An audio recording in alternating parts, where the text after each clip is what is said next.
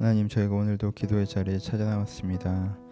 찾아온 사람들 한 사람 한 사람 마음 가운데 주님께서 찾아오셔서 하나님을 기억하고 하나님을 생각하여 찾아온 자들의 주님을 만나는 시간 되게 하여 주옵소서. 주여 간절히 소원합니다. 이들의 주님과 교제하며 주님을 느끼고 주님을 누리고 돌아가는 시간 되게 하여 주옵소서. 그러기 위해서 저희가 신뢰와 정직이 필요하겠사오니 하나님이 내 기도를 듣고 계시다는 신뢰감을 가지고 내가 정직하게 주 앞에 아뢰며 나가게 하시고 그럴 때 주님께 응답받는 귀한 시간 될 수 있도록 주님께 축복하여 주옵소서. 저희가 먼저 말씀 듣고자 합니다. 저 말씀 가운데 하나님의 생각, 마음을 하나님의 마음을 전달받는 귀한 시간 되기를 소원하오며 달하신 예수님의 이름으로 기도합니다. 아멘. 함께 날 말씀은 시편 37편입니다. 시편 37점 37편 말씀.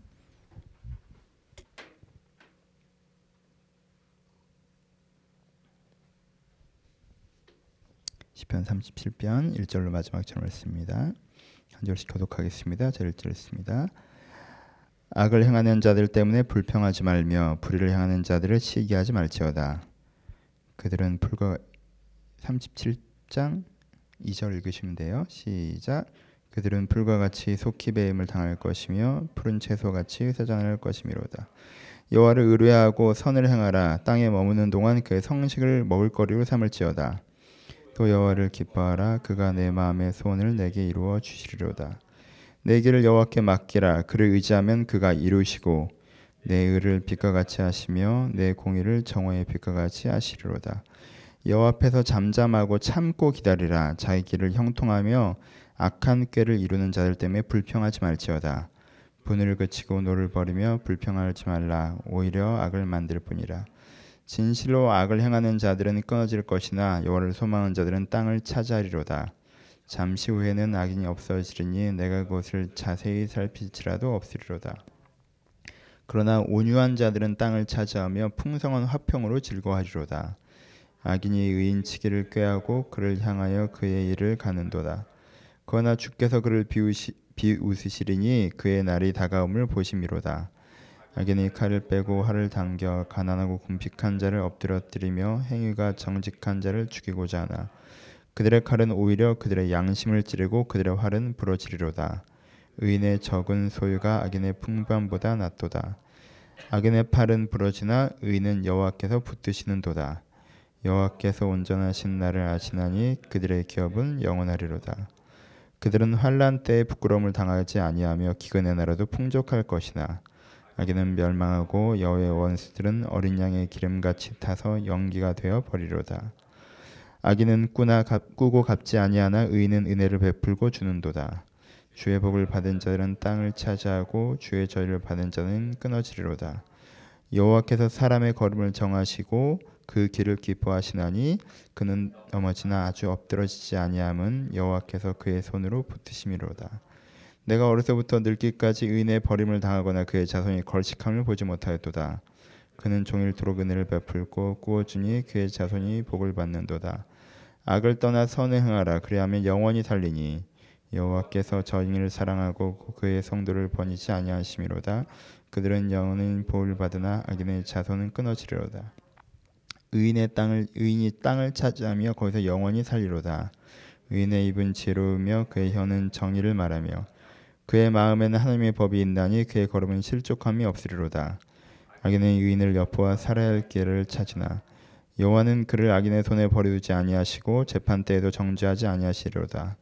여호와를 바라고 그의 도를 지키라. 그리하면 내가 땅을 차지하게 하실 것이라. 악인이 끊어질 때 내가 똑똑히 보리로다. 내게 악인의 큰 세력을 본즉 본래의 땅에서 서 있는 나무의 잎이 무성한것 같으나 내가 지나갈 때 그는 없어졌나니 내가 찾아도 발견하지 못하였도다. 온전한 사람을 살피고 정직한 자를 볼지어다 모든 화평한 자의 미래는 평안함이로다. 범죄한 자들은 함께 멸망하리니 악인의 미래는 끊어질 것이나 의인은 의인들의 구원은 여호와께로부터 오나니 그는 환란 때 그의 그들의 요새시로다. 여호와께서 그들을 도와 건지되 악인들에게서 건져 고나심은 그들을 의지한 까닭이므로다. 아멘. 34장, 30, 35장, 36장에서 우리가 악인에 대한 이야기들을 했죠. 그래서 그거에 대한 적용점으로 이제 37장이 나타나고 있습니다. 37장의 메시지는 너무 간단하고 선명하여서 여러분들이 구절들을 차근차근 읽어가시는 것만으로도 충분히 설교가 되어지는 부분이 있습니다. 가장 중심에는 무엇이 있습니까? 악을 행하는 자들 때문에 불평하지 말며 불의를 행하는 자들 때문에 시기하지 말지어다라고 말씀하고 있습니다. 우리가 살아갈 때 어떤 때가 있다는 거예요? 악의 성공을 볼 때 우리가 어떤 마음을 갖는가에 대한 부분이죠. 우리가 악의 성공을 볼 때, 나쁘게 사는데 잘 되는 사람을 볼 때, 악의 형통을 볼 때, 우리가 어떤 마음을 갖게 된다는 거죠. 그 마음이 어떤 마음이라는 거예요? 불평과 시기라고 얘기를 하고 있습니다. 그렇죠? 우리는 세상에 살면서 때때로 뭘 보게 돼 있어요? 악의 성공을 보게 돼 있습니다. 잘못 하는데 잘 되는 사람을 보게 된다는 거예요. 그때 우리 마음 가운데 뭐가 생긴다는 거예요? 불평하는 마음. 어, 왜 쟤는 잘못된데 저렇게 잘 돼요? 왜 쟤보다 내가 더 좋은 사람인데 난 이렇게 안 돼요? 라는 불평하는 마음과 시기하는 마음. 제가 누리고 있는 걸 나는 못 누리고 있으니까 아, 나도 좀 저렇게 누리고 싶다라는 시기하는 마음이 우리 마음 가운데 온다는 거예요. 그렇죠? 이러지 말라라고 지금 권면하는 것이 시편 37편의 내용이겠죠. 이러지 않아야 되는 세 가지 이유를 얘기합니다. 첫 번째, 우리가 이런 시기와 불평, 악의 성공을 보면서 시기와 불평하지 않아야 되는 첫 번째 이유는 무엇입니까? 그 악이 결국에 망할 것이라고 하나님께서 확신을 갖고 선언하시기 때문에 그래요. 그렇죠? 우리는 악이 안 망한다고 생각하는데요. 악은 망합니다. 거기에 대체할 만한 선의 대체제가 없어 또 다른 악이 거기에 대체할 뿐 굉장히 많은 악이 망했음 우리가 우리의 삶에서 보고 경험하고 있습니다. 성경에서는 또 확실히 내세까지 포함해서 그들이 분명히 망한다라고 말씀하십니다.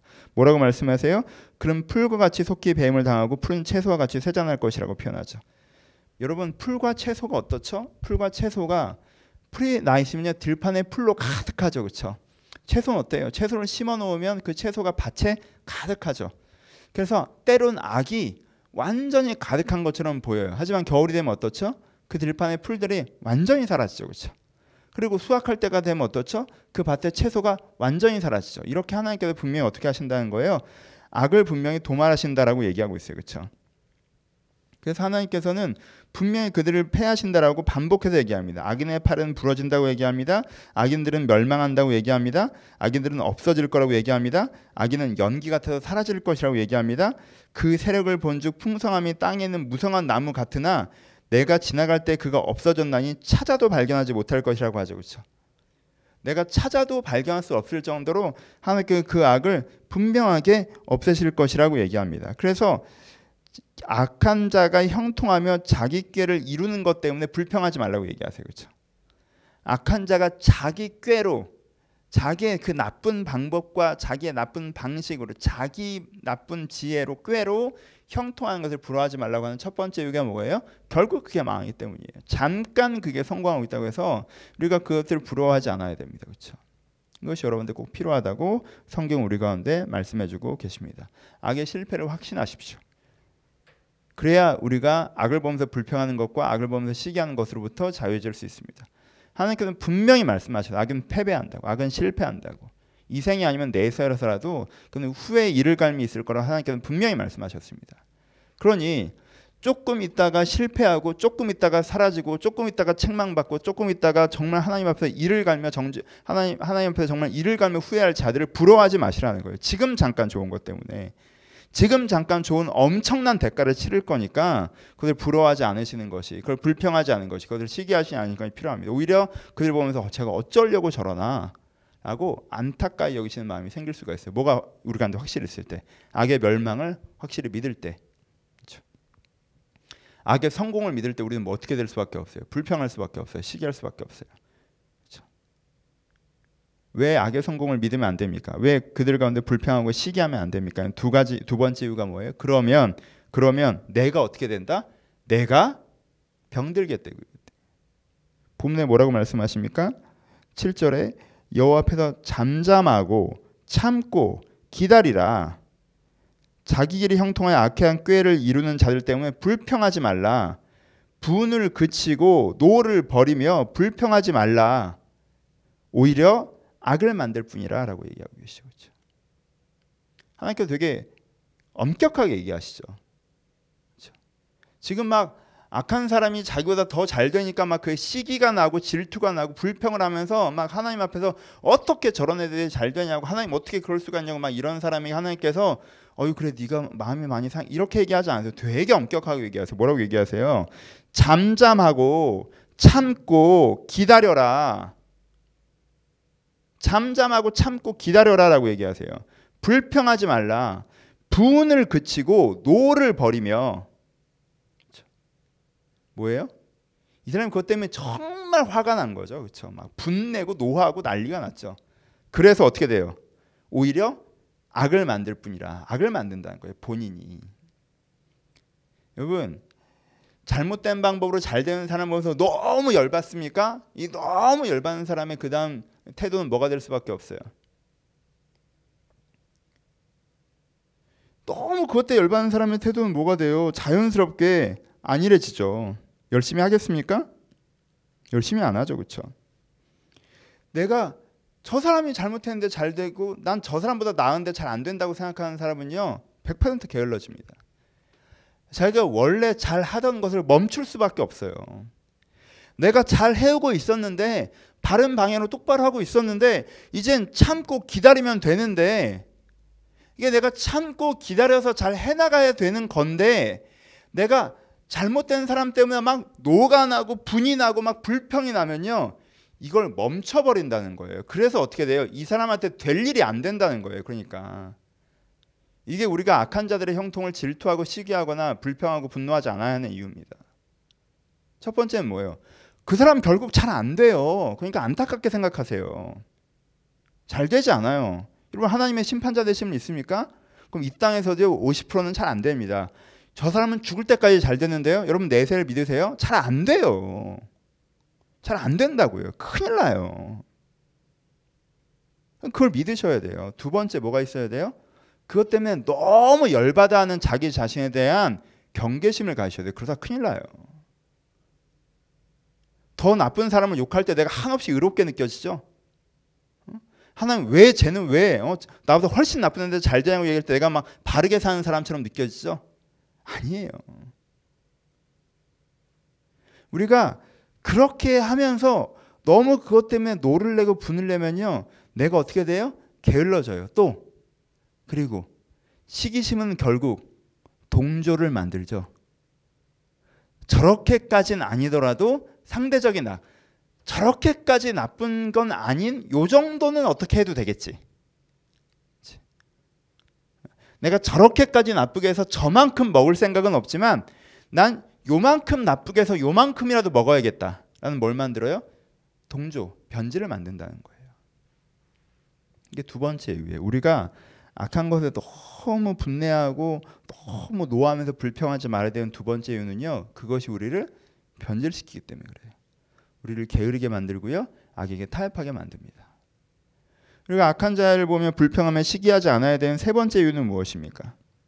우리가 그래야 되는 세 번째 이유는 본문에 나와 있습니다. 뭐라고 얘기해요? 세 번째는 여호와를 기뻐하라.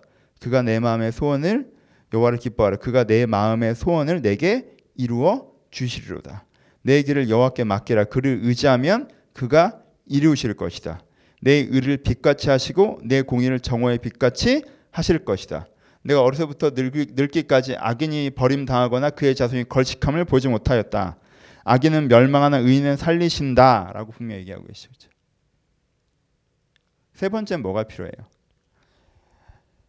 의로운 길에 아름다운 열매가 있다라는 확신이 우리가 늘 필요합니다. 그렇죠? 우리가 불의한 성공을 보면서 불평하거나 시기하거나 질투하지 않아야 되는 세 번째 이유는요. 바르게 사는 것이 어떻게 되는 거예요? 결국엔 열매를 맺기 때문에 그래요. 바르게 사는 것이 결국엔 아름다운 열매를 맺기 때문에 그래요. 하나님께서 뭐라고 하십니까? 이 구절을 정확히 해야죠. 내가 여호와를 의뢰하고 선을 행하라라고 얘기하죠. 여호와를 기뻐하라. 그러면 내 마음의 소원이 이루어진다고 했어요. 하나님을 기뻐한다는 게 뭐예요? 하나님을 기뻐한다는 게. 하나님을 기뻐한다는 게. 내 마음의 소원이 이루어지게 하나님 친하게 지내는 게 하나님을 기뻐하는 거예요? 아니에요. 하나님께서 내 인생을 세우신 계획, 하나님께서 말씀하시는 그 공의, 하나님께서 말씀하신 그 사랑을 내가 되게 좋아하는 거예요. 그러니까 내가 의로운 방향을 진심으로 즐기는 거예요. 그렇죠? 내가 의로운 방향을 진심으로 즐길 때 그때 어떤 일이 벌어진다는 거예요?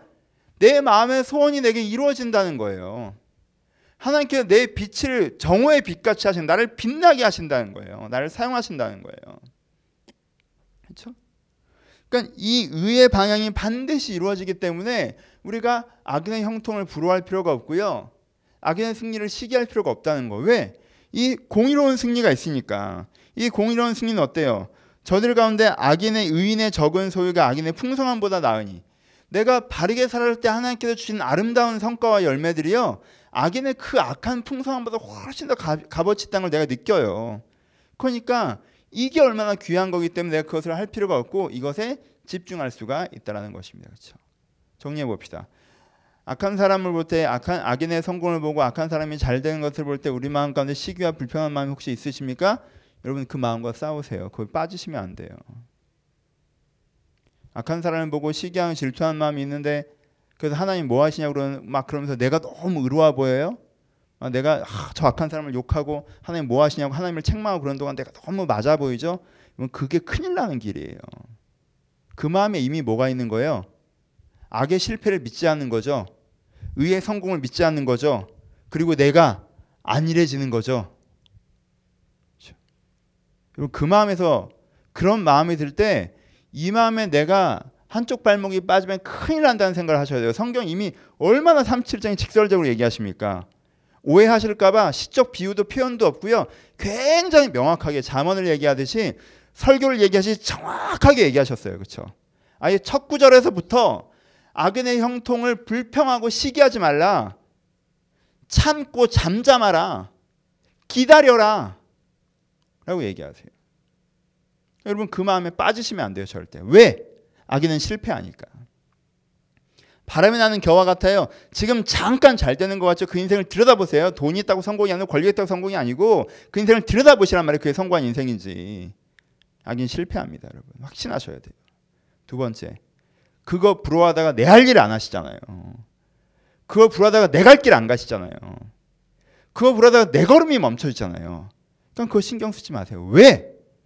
내가 내 걸음을 정확하게 걸을 때 하나님께서 분명히 내 마음의 소원을 이루시고 하나님께서 분명히 아름답고 의로운 성취를 나에게 허락하시며 내 빛을 정오의 빛까지 하실 것이기 때문에 내 그것들을 부러워하지 않은 이 세 가지 이유가 됩니다. 마무리합시다. 여러분 중심에 여러분들의 가운데 우리 가운데 뭐가 필요합니까? 우리의 중심에 여러분 기억하셔야 되는 게 우리가 잘 안 되는 이유는 우리가 악하지 않아서가 아니라 충분히 의롭지 않아서예요. 다시 우리가 잘 안 되는 이유는 악하지 않아서가 아니라 충분히 의롭지 않아서예요. 근데 우리는 자꾸 스탠드를 어떻게 둬요? 나는 저 나쁜 애처럼 나쁘진 않은 대로 기준을 거기에다 대고 쟤보단 내가 의로우니까 내가 잘 돼야 되지 않느냐라고 얘기하죠. 그러니 하나님이랑 대화가 안 되는 거예요. 기준을 그 내가 본 악인에게 두고 아니 저 악인은 잘 되는데 저보다는 의로운 내가 잘 안 되니 하나님이 불의하신 것처럼 느껴지죠. 그렇죠? 근데 어떻게 그 사람이 기준점입니까? 저 악인이 잘 되고 있다는 기준에서 시작하면요. 어떤 얘기도 잘 될 수가 없어요. 왜? 첫 단추가 잘못 깨진 거예요. 그 악인은 곧 망할 거예요. 그러니까 신경 쓰지 마시고 나는 왜 잘 되지 않고 있을까요? 어정쩡해서 그래요. 내가 참고 잠잠하고 기다리면 이 길을 걸어가야 되는데 내가 하나님을 즐거워해야 되는데 내가 그러지 못하고 어정쩡해서 그래요. 그래서 내가 잘 안 되는 거예요. 그러니까 내가 악인을 보고 쟤보단 내가 나으니까 나를 축복하셔야 될 텐데 라는 이상한 생각을 갖지 말고 내가 온전히 주님을 따라가고 있으면 내 마음과 생각과 삶이 온전히 하나님을 따라가고 있으면 하나님께서 내 영혼을 바꾸실 것이고 내 삶을 바꾸실 것이고 내 삶의 현장을 바꾸실 것이니까 내가 더욱더 이러기를 바란다라고 하는 그 방향에 내가 맞춰져야 합니다. 그렇죠? 잘 알지도 못하면서 어, 누구는 되게 의롭게 살았는데 되게 힘들게 사는 것 같더라고요. 아, 우리가 어떻게 알아요? 누구는 되게 불의한데 끝까지 죽을 때까지 잘 되는데요. 여러분 그걸 보지 마시고 여러분 가까이서 여러분들이 진짜 여러분들 그 삶을 아는 사람을 들여다보세요. 저는요. 제가 가까이서 그 삶을 아는 사람을 정말 깊이 그 삶을 아는 사람을 들여다봤을 때 그가 깨어서 주님을 바라볼 때 주님께 그분에게 일하셨고요. 그가 어정쩡하게 세상 가운데 있을 때 어정쩡한 삶을 살고요. 그가 세속적인 삶을 살때 하나님께 그들한테 갚아주신 분명히 저는 있다고 생각합니다. 1년, 2년, 3년, 5년은 모르겠지만 그 인생을 길게 볼 때 하나님께 그런 것들이 분명히 있습니다. 여러분 깨어서 내가 오롯이 더 선해지고자 하는 기대를 가지셔야 돼요. 그것들을 한번 시작해 봅시다. 그것을 시작해 봅시다. 여러분 내 인생의 삶의 숙제들 있죠. 여러분들 위치와 처지들을 아시죠. 여러분 마음이 얼마나 순결하지 않은지 아시죠. 우리 가운데는 진정성도 있지만 우리 가운데 불의함도 있지 않습니까? 그렇죠. 내가 내 위치를 안단 말이에요. 내가 내 안에 이 순전함을 이 순도를 높여가는데 단순하게 담백하게 집중하시면 돼요. 내 신앙에 집중하시고 내 삶에 집중하시고 내가 하나님 앞에서 더 여기서부터 이렇게 담백하게 집중하시면 돼요. 괜히 옆에 쳐다보면서 어, 전 약한데 되게 잘 되는 것 같아. 어, 난 뭐뭐 뭐, 이렇게 이러지 마시고 어, 쟤 나보다 선한데 잘 안 되는 것 같아. 그럼 내가 해봐야 뭐 어유 저 정도 신앙생활에도 저렇게 안 되는 거 보면 내 수준에서 해봐요. 그렇게 자꾸 옆에 쳐다보지 마시고 그분이 잠깐 안 되는 이유가 있는 거예요. 어. 그래서 그게 고난이건 역경이건 훈련이건 그분의 이유가 있는 거예요. 그러니까 그런 걸 자꾸 좌우 이렇게 돌아보면서 비교하지 마시고 내 인생에 딱 집중해서 하나님의 말씀대로 잠잠하고 참고 기다리며 하나님을 바라볼 때 주님의 일들이 여러분들 이루어질 수 있습니다. 이 구절들을 봅시다. 뭐라고 하십니까? 37장 3절에 제가 제일 이 37장에서 제일 좋아하는 구절은요. 땅에 머무는 동안 그의 성실을 먹을 거리로 삼을지어다라고 말씀하세요. 그의 성실을 먹을 거리로 삼으시다. 하나님께서 어떻게 하신다는 거예요? 성실하세요. 하나님 우리랑 다르게 성실하세요. 그 성실을 여러분들의 먹을거리로 삼으십시오. 그 성실을 먹으세요. 하나님은 오늘도 여러분 삶에 성실하게 일하고 계시니까 하나님이 오늘 여러분 삶에 일하고 계시는 그 일하심을 먹으세요. 그것을 내가 받아들이세요. 하나님께 지금 나에게 무엇라 말씀하고 계시는지 어떻게 하기를 바라시는지 하나님께서 오늘도 나에게 성실하게 일하고 계시니까 그 하나님의 성실하심을 내가 어떻게 해야 돼요? 먹어야 돼요. 이게 얼마나 시적으로 아름다운 표현입니까? 그렇죠? 다른 거는 좀 직설적으로 얘기했지만 여기서 아름다운 비유가 나옵니다. 하나님의 그 성실을 우리가 내 먹을거리로 삼을 때 우리가 땅에서 사는 동안 우리가 빛나는 삶을 살 수가 있다고 말씀하시는 거예요. 그렇죠? 그리고 또 뭐라고 말씀하십니까? 23절에 주께서 사람의 걸음을 정하시고 그의 길을 기뻐하시나니 그가 넘어지나 아도 엎드러지지 아니하면 여호와께서 그의 손을 붙드심이라라고 얘기하죠. 어떻게 돼요?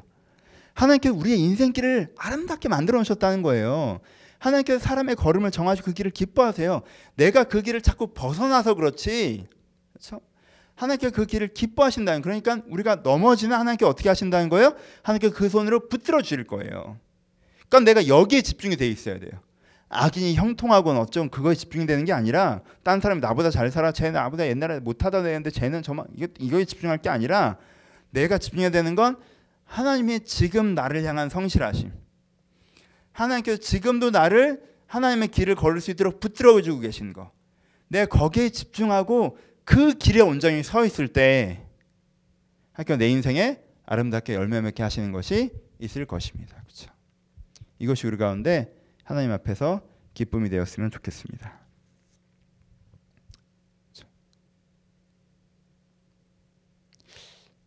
뭘 해도 어설프면 안 되잖아요. 그렇죠? 제일 뭐가 안 될 때가 두 마음일 때인 것 같아요.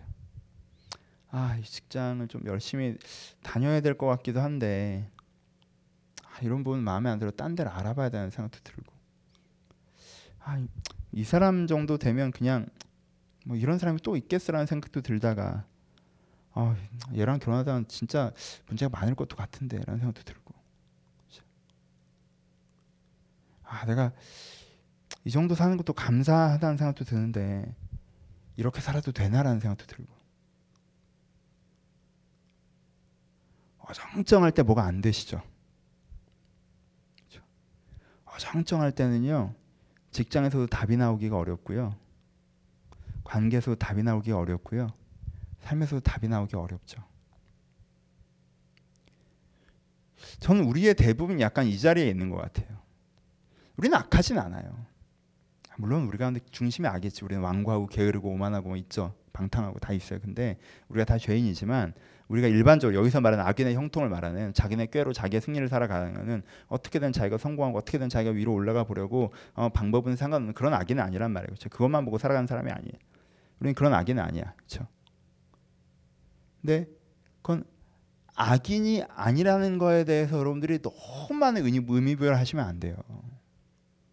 마치 내가 의로운 양. 그렇죠?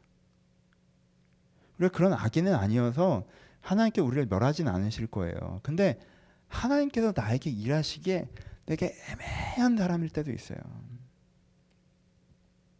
그럼 답이 안 나오잖아요, 사실. 하나님께서 나중에 어떻게 될지 모르겠지만 이 직장을 나에게 훈련과 사역의 소명의 장소로 부르셨다고 하면요. 여기서 내가 어떤 노동자로 서 있느냐를 고민하고 그 노동자가 되셔야 돼요. 그렇죠? 하나님께서 이 사람과 나 사이에서는 이 정도는 허락하셨지만 이 이상은 아니다라고 하면 헤어질 용기도 필요하시고요. 하나님께서 이 사람과 함께 하길 바라신다는 확신이 있으면 그 사람의 약점과 단점을 짊어질 용기도 필요하신 거예요. 이도저도 아닌데 어정쩡하게 시간 보낼 게 아니라 기도하고 확신을 얻으셔야죠. 그렇죠? 이렇게 사는 게 감사하긴 한데 하, 이렇게 사는 게 전부인가 싶으면요. 여러분들이 지금 해야 될 걸 안 하고 있는 거예요. 감사할 만한 조건을 줬으니까 지금 이것을 하라고 말씀하신 거기 분명히 있어요. 그걸 안 하고 있으니까 뭔가 어정쩡한 마음이 드는 거예요. 그걸 찾고 그걸 하셔야 되는 거예요. 그렇죠? 내가 그렇게 나를 하나님의 그 진리, 하나님의 오늘 나에게 일하신 그 성실하심을 찾아서 내가 먹을 거리로 삼아 내 인생의 방향을 잡아가잖아요. 그럼 거기에 주의 아름다운 열매들이 맺혀져요.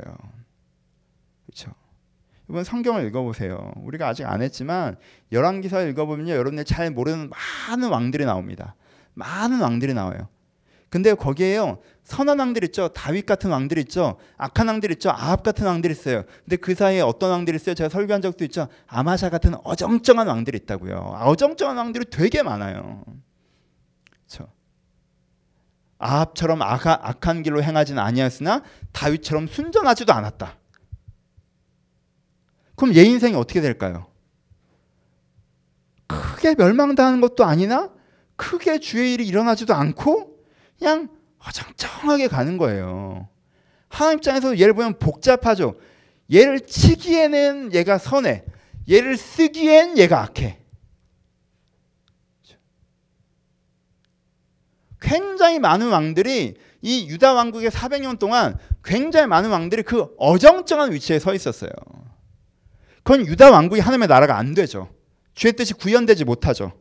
그렇죠? 그러니까 그런 아버지를 보고 아들들은 어 뭐 하나님 믿어야 별거 없네 하고 이제 세상으로 갔다가 두들겨 맞고 그런 일들이 많이 발생하잖아요. 열왕기를 보면. 그러니까 어떻게 하셔야 돼요? 여러분 우리가 어떤 왕입니까? 우리가 어떤 사람입니까? 하나님 보시기에 우리가 아합은 아니겠죠. 우리가 문하세는 아닐 거예요. 그럼 우리가 다윗이에요? 그런 것 같지도 않죠. 그럼 우리가 어디 어디겠어요? 아마샤지. 그럼 주의 일이 안 벌어진다는 거예요. 주의 일이 이루어질 수가 없어요. 그냥 결단하셔야 돼요. 주의 성실을 먹을 거리로 삼기로. 내가 지금 여기서 아, 이렇기도 하고 이렇기도 해서 아, 악한 자의 성공을 보니까 또 질투나고 시기나고 또 아유 또 어려운 사람 생각하면 이만한 거 감사하기도 그런 어정쩡한 마음이 아니라 내가 여기서 어떻게 해야 됩니까 하나님? 지금 오늘 나에게 주시는 그 하나님의 성실이 무엇인지 내가 그것을 쌓고 그걸 나의 먹을거리로 삼을 때 우리가 넘어지나 쓰러지지 않고 다시 하면 손에 붙잡힌 바 되어서 하나님께서 만들어 놓으신 그 아름다운 길을 다시 주와 함께 걸을 수 있을 것입니다. 그럴 때 여러분들 마음 가운데 아 하나님께서 정말 의인을 승리케 하시는구나. 하나님께서 내가 의로운 길을 갈 때 나와 함께 일하시는구나. 악인의 형통 저 잠깐 좀 좋은 거 그런 거 부러워할 게 아니고 불쌍히 여겨야 되는구나라는 확신이 마음 가운데 자리할 수 있을 거예요. 그때 오는 그 평안, 그때 오는 그 기쁨, 그때는 하나님 그 성령 아름다운 열매를 여러분 삶에 받아 누리시면서 하나님의 말씀이 참으로 맞다고 고백하는 여러분들 되시기를 주님의 이름으로 축원합니다. 같이 기도하시겠습니다.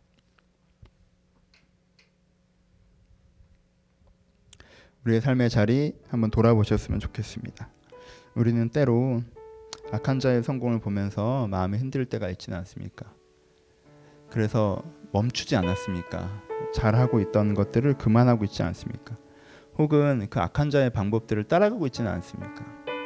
우리가 하나님 내, 내 눈이 현혹되지 않게 하시고 내 눈이 현혹되지 않게 하시고 하나님께서 지금 나에게 주는 의로운 길을 내가 잠잠하게 기다리며 걸어갈 수 있는 하나님을 그 성실을 먹을 거리를 삼며 걸어갈 수 있는 사람 되게 해달라고 지금 내가 무엇을 해야 되는지 선명하게 알고 그것을 해나가는 사람 되게 해달라고 들말 생각하시면서 먼저 한 5분 정도 함께 기도하기를 소원합니다. 기도하시겠습니다.